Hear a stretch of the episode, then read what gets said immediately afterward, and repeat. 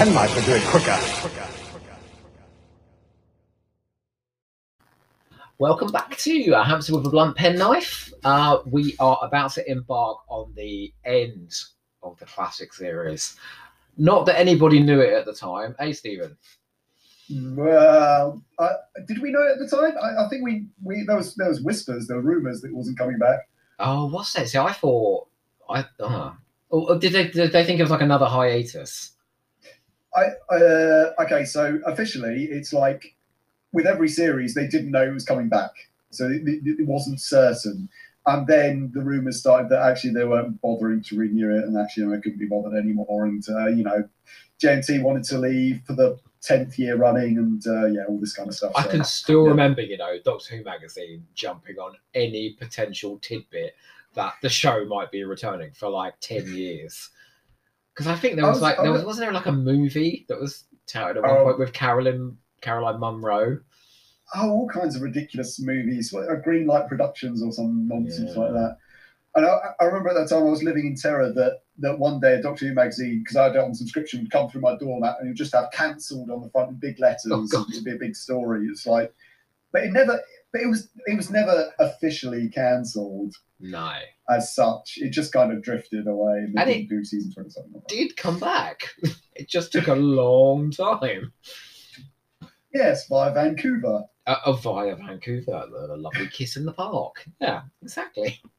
No, actually, do you know go. what? Before we skip into survival, though, I th- I think, Mhm. interestingly, the Russ T Davies era of Doctor Who, which obviously kickstarted that whole renaissance, it is like a fusion of what's happening in survival, like Mm. urban London girl. Uh, off on adventures and the TV movie, which is like stylish set pieces, snogging, um, terrible reset switches at the end. Like it is a, a, a good mixture of the two things. That's interesting because I've always thought, um, in some ways, Rose feels like the next day from Survival. It feels like It could be, the, yeah. the week after, or well, I mean, like obviously seventeen years, but um, but it feels like a, a continuation. They've taken all that feel from Survival and started it on a new series, but. I haven't really thought about the TV movie informing Rose particularly. The TV Um, movie is literally played out in Boomtown. The TARDIS like attempting to suck in Cardiff rather than uh, San Francisco. In fact, there are scenes from Boomtown that are shot very similar to scenes in the TV movie. They just don't quite have the budget. Watch it all again now. Oh, yeah, we, I can always go back and watch Russell T. Oh, yeah, actually, you're right, aren't you? From Survival to Rose, it's like from one dreadful council estate to another. yeah. Yes, yes, and they're they're both in the same. They feel like they belong to the same world. Um, we never got To to meet the, the Jackie Tyler of the, the the Ace Council block, did we? um, no, she's uh, she's the woman tapping on the window uh, when the doctor's doing the cat food Ooh. business. Get out of my garden, you wretched cats! Go on. Exactly. No, she's she's the one that comes up at the end going, flipping cats. All Yes. hours of the day. She looks a bit like Jackie. yes, yes, she is. She is Oh. now. That's canon. Well done. You know who we meet in this episode, don't we? That dreadful. This is the, this is the Steven Moffat. This is what he took from Survival. The dreadful little girl. Who's like oh, my cat. She's really awful. Oh, should we find that? Should we? Should we? Should we watch her? Should we? Should we Yeah, get God, I'm excited now. Okay, I will kick us in in five, four, three, two, one. Off we There go. we go. So we are killing Doctor Who today. Well done, us. Oh, that is sad. It This is. is- isn't there- A title, "The Death of Doctor Who" in the William Hartnell era. There is. There's one episode like that, isn't there? But but that's just Terry Nation Yeah, hyperbole. He's always like that. I think one episode he calls "The Death of Time," and I don't think time actually dies in that episode. Oh lordy, I've I've been uh, yeah. Simon got his um his Dalek book. Uh, was it one of the Dalek books anyway that Terry Nation wrote, and it's just a delight, full of absolute rubbish. Uh, like the whole of the British, um, the whole of the Space Security Service is run by CompuVac, the most advanced computer ever made. It's like, oh, fuck off. You Isn't about there- Terry? Isn't there a continent on Skaro called Darren? Oh yes. Ah, But anyway, we're, we're a world away from Terry Nation here, though, aren't we? Oh, are we? Yes, we are. No, Terry Nation. He, he gets towards realism with Dalek Invasion of Earth to an extent. There's a bit of because he draws on his war experiences a lot. That's Um, true. And while most of it is nonsense about radiation, I think there's a lot of realism in Dalek Invasion of Earth about the way people behave in those circumstances. I think like the uh, most interesting character there's Ashton, isn't he? Like the, the black market Hmm. guy, exploited. Ah, oh, I, I think I think Dortmun. I think you could do a show about Dortmun uh, in the wheelchair with his Dalek bombs. oh yeah. Um, that's fascinating. That's a whole nother conversation, you know. Um, guest characters in Doctor Who that should have their own show. Oh well, uh, Ace's uh, little Scooby gang here, uh, were the ones that survived anyway. Um, you can, I, I mean, season twenty six could have had could have been set on Earth with all these characters, and this could be the culmination of their story, with Midge finally getting his um, his comeuppance, so to speak. There we go. And uh, And then after this, they head back to Earth and be drafted into UNIT by Brigadier Bambera and Ancelyn. And then they'll all have adventures like fighting off alien incursions on Earth. okay, reasons to love Doctor Who. We go from an alien world, running through an alien world, to some really awful wallpaper and a terrible picture of a leopard in in one shot. And like, what? No, no other show does anything like No, this. fr- from the ridiculous to the sublime, or vice versa. Yeah, or from the alien to to. And this feels like an '80s house. This is perfect. This is perfection. This is what life was like. This is my nan's Um, house in the 80s. This yes. dread, look at that dreadful settee and that awful wallpaper. Yeah, yeah. Um, But watch Ainley here. He is still underplaying this. Like he could have he could have gone crazy. Like he's chatting to himself in a mirror. yes, and if he had over, overplayed it, this this whole thing would have fallen apart. Um, but he's still he's still recognisably the master, the camp old uh, who bothers the doctor every now and again with his TCE. Um, I've heard some fabulous Ainley um, behind the scenes stories. You know, um, apparently his Mm. uh, aut- not autobiography biography is uh, full of wonderful moments where he dropped C bombs all the time at his cricket club to people he didn't like. He sounds like such a character.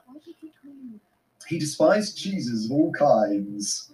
I seem to remember being, Really? being a character description, which is an odd thing, but uh, a good thing. Um, sorry, just wow. Um, Ace is fighting off the uh, the cheetah person within. Um, And this is nice know, because I say th- you don't normally get like um any explanation of exploration of a transformation like this. Normally it's just like, oh, the doctor's companion's gone bad, you know. yeah, yeah, but for her to be fighting it for the uh, and that's that's that's I think that's where all the drama comes from is the fact that she could go one way or the other, and it's it's all up to her and the and the sort of the the, the people around her. I think another fantastic idea was giving the cheetah people horses. Yeah. Um, It allows them to be a bit more dynamic. Imagine them just running. yeah, yeah. Uh, you always have problems with alien monsters being slow and naff, but stick them on a horse and they can just belt around. Um, there's not many other Doctor Who stories that feature horses. Um, I was thinking about that. You've got the Awakening, where they're in it a bit. Androids of Um, Tara. A little bit. They're in the gunfighters, but obviously you're not going to get running around Lime Grove or wherever it was. Well, they do come running in at one point, but that's I think that's on on film at Ealing. Yeah. Oh, now you watch this bit in a minute uh, where McCoy stops her from eating that carcass. Look at, at the way McCoy looks at the cheetah person. He is fucking terrifying. And that is what I call playing to his strengths. He's not saying a word. Hmm. Yeah, I was thinking about that scene earlier where where he's shouting and saying, "Ah, stop running! The cheetah people will get you," and all that kind of stuff. But you, you can't do that quietly. It's sort of like I don't know. I don't think there's any way that could have been that could have worked. I would, have, Um, just would have rewritten that scene just so it all played out a bit differently. Hit the doctor on the head with a rock and have him lie down for ten minutes. That's fine. It's like they haven't seen that bit in Battlefield where he's like, "There will be no battle." You know, like, Ace, don't eat that. If you look up and your face is covered in blood from eating a raw corpse, our show will get cancelled. oh wait, They're doomed. They're doomed. One thing I love about final episodes of TV shows is the sense of the, the clock ticking. yeah, Like that this is your last chance to spend time with these people, with your I, I like to say your friends in a way. Um, and I, you don't get I don't think you get that in so much in survival, but there is it's there to an extent that they didn't know, did they? Like the actors didn't know because they Yeah. they finish us off with uh, "I'll see you next year," and then they got the call a bit later. yeah So what I love about this is Doctor Who ends in its classic run with them at its peak. Like that Ghost Light Curse of Fenric survival. They found the Mhm. formula that works. They're kicking it. The, the plug was pulled, but it's like it's irritating because it's peak Doctor Who. But what a way to end! It's a, a challenge for another time is to think of three stories in a row that are as good as those three in season 26 Oh my word! That's a Yeah, great that- challenge. Okay, that's all I'm going to be thinking what- about now. that, that's that's for another day I, I have got three but Oh. i'm not going to tell you what they are I've got three. You ready Yeah. for this? Um, in fact, I can do five. five in a row Yeah, Okay, but it's, it's new stories in a series though. It's not classic. It's new.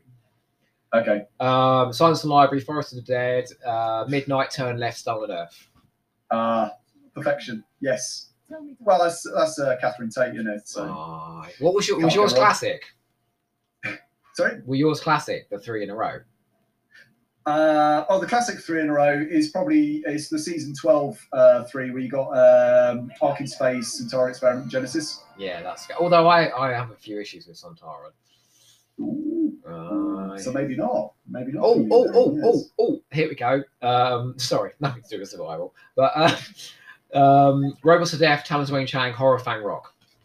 That's nice. Yes. Well, you got the season gap in the middle, but yeah. Yeah. Anyway, yeah.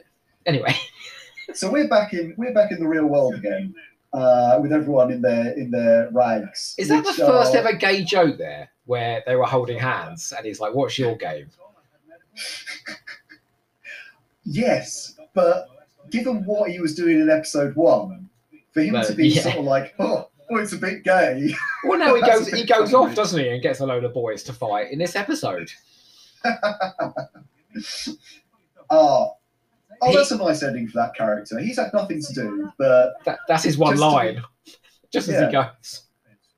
but just to be the one who shows up how bad Sergeant Patterson is, and and to say thank you for saving my life, and to be grateful, and you know, it's just that those little character touches. If only Ace knew that was her long lost brother.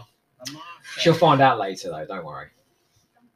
Oh, Okay, so um, Patterson there was like the epitome of that thing in Doctor Who of having like an alien invasion and then being like, yeah, that never happened. Which they do Yeah. a lot in Doctor Who, don't they?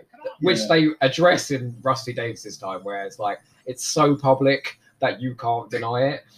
yeah. And then they completely mess up in Moffat's Oh, time by saying, "Oh well, it was it never happened." I take it Uh, back. You know, this is the gayest thing I've ever seen in Doctor Who. This uh, the man in the leather jacket is caressing motorbikes. But you say that, but in the eighties, that wasn't ostensibly gay.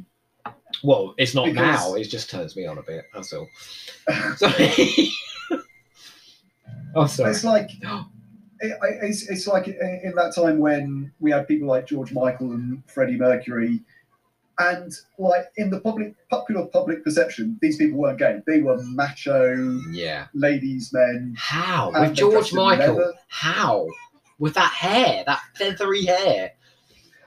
But but then I knew people who copied his style and wore the leather and had the hair with the hairspray. Um, you know, straight as grown ups. You know, Yeah.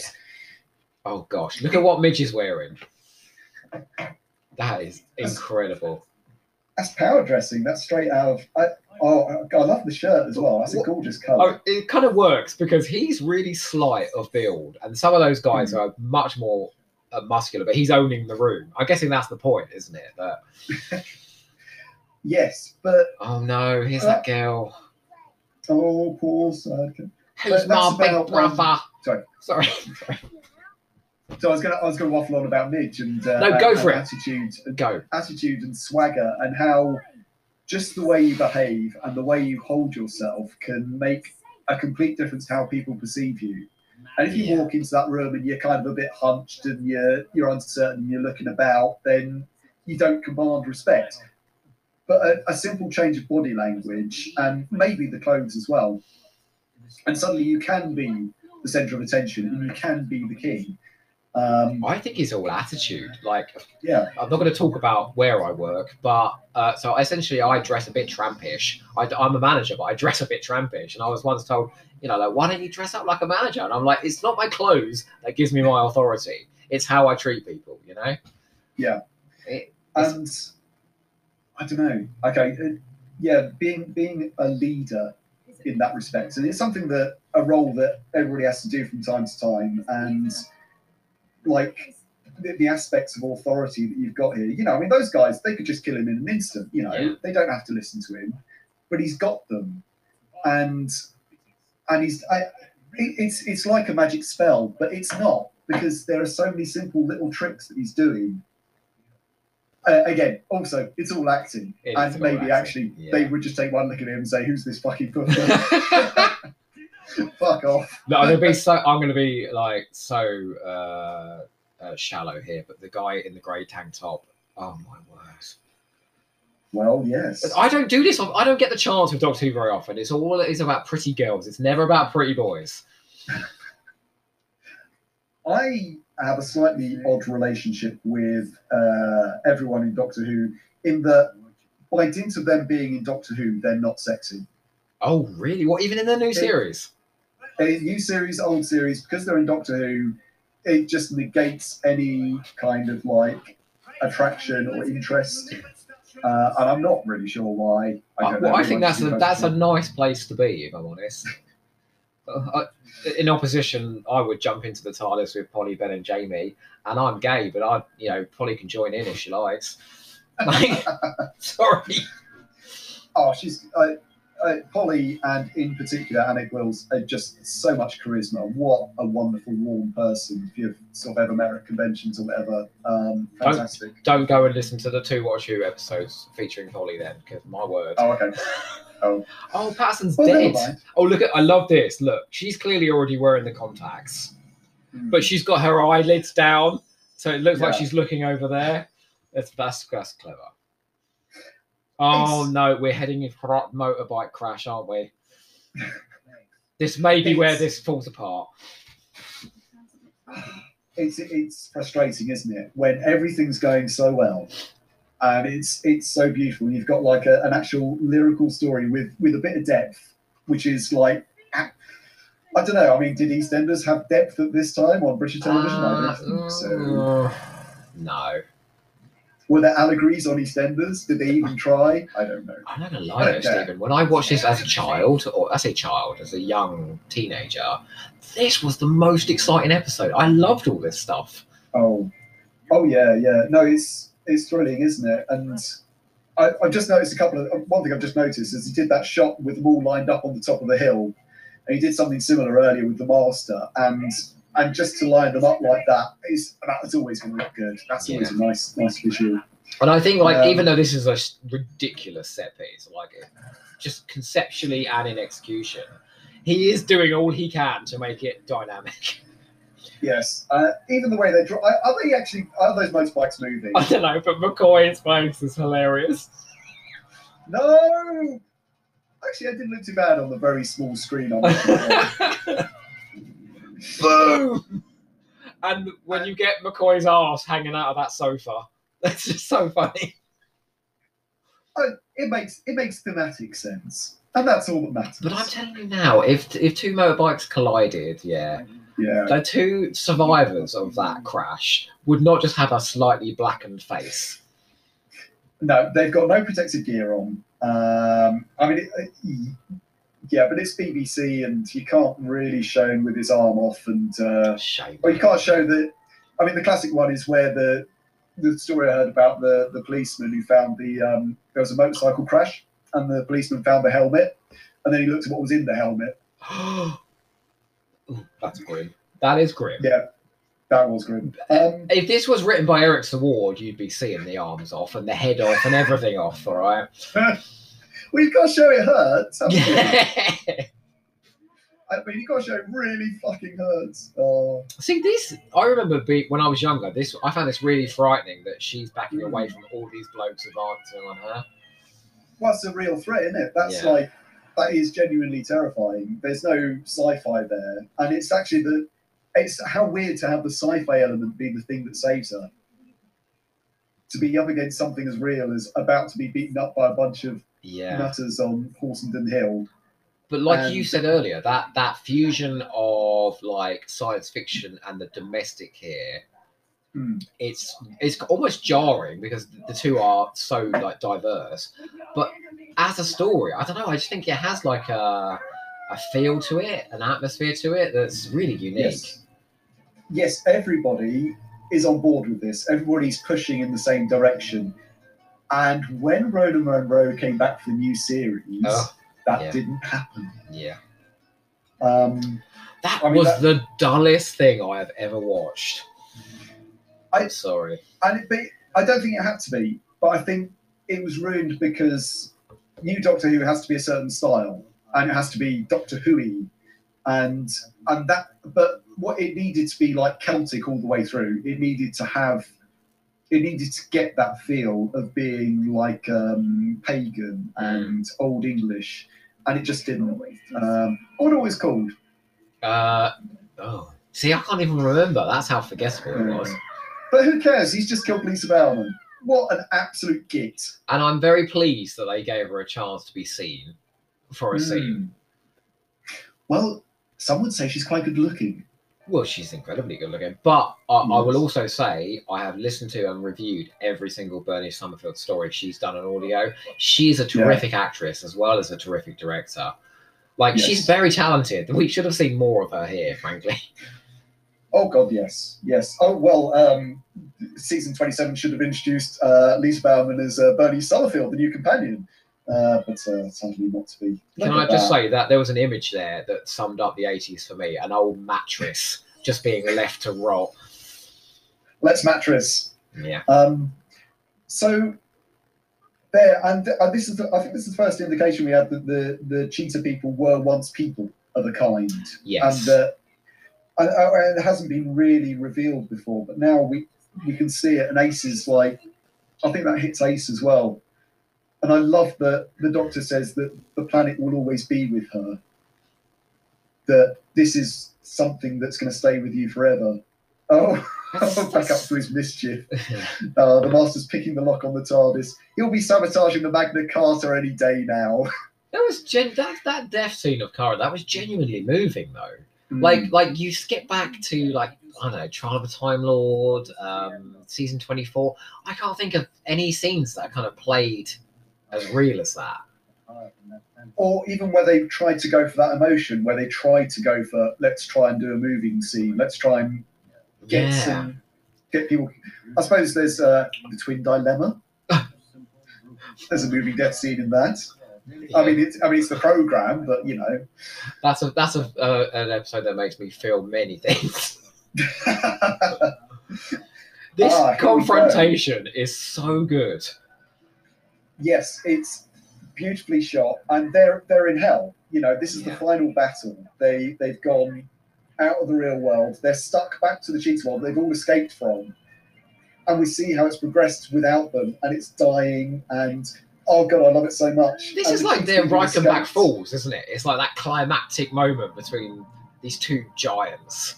Yes, but they've been reduced. They've been they've had like they're not commanding huge armies or uh, you know fighting for the universe. They're just fighting for themselves. They're just fighting for their own their own spirit, and uh, and that's amazing. Oh, I'm going to say I- something though. I'm not entirely sure if McCoy's up to this. No, he's not. But I, I don't care. but he's go- like he's going for it, and I, I, I appreciate that. Oh, here we go. And- sitting in the middle of the street shouting it is Yeah. just hilarious. Enter Jackie Tyler, zero point five. There she is. Did you hear him? You're right. Flipping cats.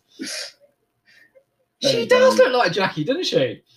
She, well, she's got the hairdo and the, the big earrings, so you know, I think this woman was the inspiration. You know, yeah, yeah, definitely. Russell Davies watched this story and was like, you know what? That character's just not in it enough. Let's write her in for two seasons.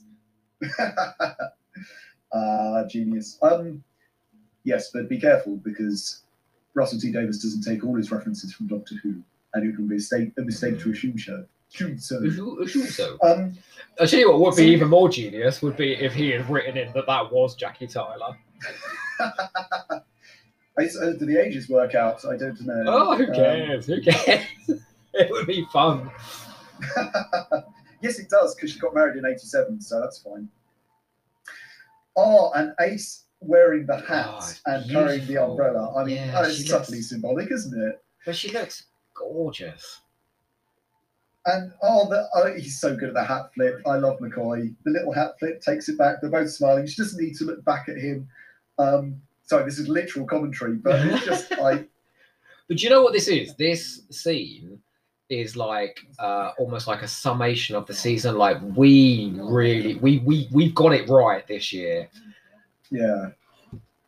And Andrew Cartmel, bless him for all his. He can be very come across as very arrogant. Yes. What he did and what he created here is magnificent. This is is paving the way for the '90s and and that kind of style. And Yeah.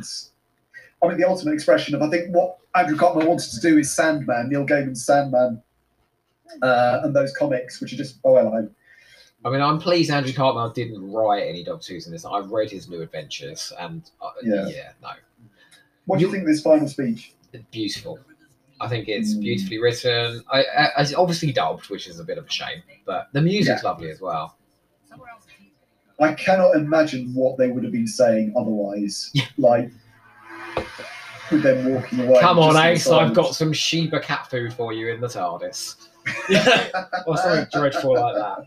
You say that there was a lit- wasn't there an outtake from Adventures of Varos where it's like you know, oh I thought I was going to have to have cuttlefish and millet for you or something when she's turned into a bird. Something awful. So wow, there we go. this is it. This is it. How how did how did we feel now? Because like back in '89, watching this and knowing that, or or like having the feeling this this was all over, that it wasn't coming back. Um, I, I always feel like a, a pang of uh, like poignancy at this point that there wasn't any more, just because what they were doing was so good that I, I have a feeling like whatever they would have done next, they would have continued this kind of streak of of quality.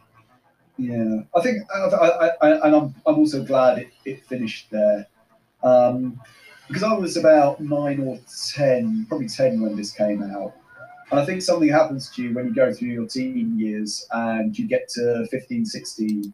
If it had still been going when I was that age, I might have hated the show Right. Because- yeah, yeah, yeah. because you change and your interests change. Um, and I think that's true of a lot of Doctor Who fans. That the best Doctor Who is when you're eight, and the worst is when you're 17. Someone said to Um, me, like, you know, there's a point where all Doctor Who is good when you're a young child. And then Yeah. one fateful day, you know, you hit an age where, you know, your first story is like, oh, well, that just wasn't very good. And then as soon as you start thinking like that, you're in trouble. Yeah, there's no way back. Um, But that, but I, th- just I thought that was actually really strong. And because I think almost because of what comes next in 2005, mm, it feels all the stronger for it. Yes, because it builds on it. Uh, and I think there's there's ten seconds of motorcycle bullshit, and but apart from that, it's it's it's just beautiful. But you know, like I don't know, there's something about Classic Who that I I kind of love that the bullshit's in there as well as the really good stuff. Yes, yes, and we did not deserve survival. We didn't deserve a season as good as season 26, I don't think. Um, What fandom? You mean? Yeah, fandom was a bit ungrateful at this point, wasn't it? fa- fa- fandom, I, fandom of the, world in general, it shouldn't have happened because it's a it, it, it was a dead show from from really from Trial of a Time Lord. It was it was like I think every year they said to JNT, you know, we're going to cancel it if you leave. So that's why he ended up staying on as long as he did. Um, and they, it, it should have. So yeah, so every year they said, uh, well, the impression I get is every year JNT wanted to leave, and they said, if you leave, we'll cancel the show. So he ended up staying on as long as he did, and nobody should be caring about Doctor Who, but you have got people who care. You have got people who are making that effort and really pushing it out, and it's wonderful. And it shows the show's got all the potential, um, and and it's like nothing else on television. It's the best. I um I, I have one final question for you then on the back of that. Okay. and that is you take the JNT era as a whole, yeah, those 10 seasons, those 10 years. Um, do you think the quality and the tone of the stories is dependent upon not JNT, but the script editor that is producing the stories? Well, evidently. Yeah. Yeah, Sorry, that was that was entirely rhetorical. That question, but go I know. I, I no, but, but, but you're right to ask. And but what JNT did, it and the crucial thing is finding the right people, and Yeah, that is what he got so right. I don't know if he was landed with Andrew Cartmel or if he picked him out or or no, noticed his talent. Um, but to, to actually put together the right people and then to be able to say to your script editor, yes, you can choose all the writers. Yes, you can do this. Because a producer, I, I presume a producer has absolute control over a show and they Yeah. can dig in as far as they like. Um, but he, he knew when to give uh, his script editor latitude, and yeah, I mean the, I mean, something went in those middle period, that middle period with Eric Saward. Obviously, something went awry there. That Yeah. wasn't a comfortable relationship, and you can almost see the show suffering as a result. As in, you've Yeah. got these two people vying, making Doctor Who, and you can almost feel it being pulled in two directions. I feel like come Andrew Cartmel's time, JNT's he hasn't left the show. I.e., he's still like a Mm. fantastic. Uh, he's brilliant with finances and he knows how to put the money on the screen. But he stepped back from being so bullish with uh, the the stories that are being produced, and he's just Mm. said to Andrew Cartmel, "Go and do it. Just do the Doctor Who you want to do. I'll put it on the screen." yes, but yeah, I and and it is it is an absolute tragedy that he is JNT is not around for the commentaries and for the DVDs and the Blu-rays now, because it would be fascinating. Yeah. It would be so interesting to know where his input starts and finishes, how much he's involved. Um, there, uh, one thing Big Finish do do, there, there's the talk back, the JNT memoirs. where Oh, I have it. Yeah, I have it. reads out his memoirs, and I, that's just it's wonderful. Um, I almost Is- feel like with it- that, it is really interesting. There are lots of interesting behind the scenes, but I feel like that is like uh, pitched kind of without all the behind the scenes gossip that we kind of Mm. want. Um, I think the, the most interesting thing about JNT is the Totally Tasteless book. Uh, now, that, and that's not anything to do with like I don't care about the debauchery that's going on. Like, I know some people will read it just for that. What's fascinating about that book is it shows like his meteoric rise as he took Mm. on Doctor Who. His star is in the ascension. He's so excited to be producing, and those ten years chart how his career went up, up, up, and then plummeted. and it's tragic. It's a real tragic read. But the Yeah. biggest tragedy is should he have left earlier? Like, should he have left around the time of the Five Doctors? Would he be better remembered? yes, and he could, but then I don't know. I know it's impossible to say because uh, because you hear some of the ideas he came up with, and they're all shit. Um, But would you be without? I wouldn't be without Colin Baker. I wouldn't be without Mm. Sylvester McCoy. Season Yeah. twenty six. I really like Trial of a Time Lord, and I don't care Yeah. who knows it. Um, like there were some mistakes made there, sure, but yeah, I don't know. He's such an interesting bloke to talk about, JNT. Oh yeah, well that's that's uh, that's another five-hour podcast. I, I, I did just want to say about this sort of one last bit is that this is when Doctor Who kind of left us, and it, every age is a difficult age when you're a kid. And so leaving you at ten is no more difficult than any other time. Um, and yeah, yeah, I like this makes this made sort of like uh, Sylvester and Sophie were my doctor and companion. Uh, love them to bits. So um, so yeah, so it's it's just uh, yeah, very nostalgic time. Very very it was very sad to see them go. Well, that just leaves me uh, the opportunity to say thank you so much for joining me today. It's been a wonderful conversation. It's been a fucking pleasure. and uh, I, I, I refuse to do this on mic anymore because uh, people keep telling me off because I keep asking people back on mic and where, where they can't, they don't have the opportunity to say no really without seeming like a complete Yeah. bastard. So we'll talk. But thank you so much. It's been a pleasure. Thank you. Fantastic. Thank you very much.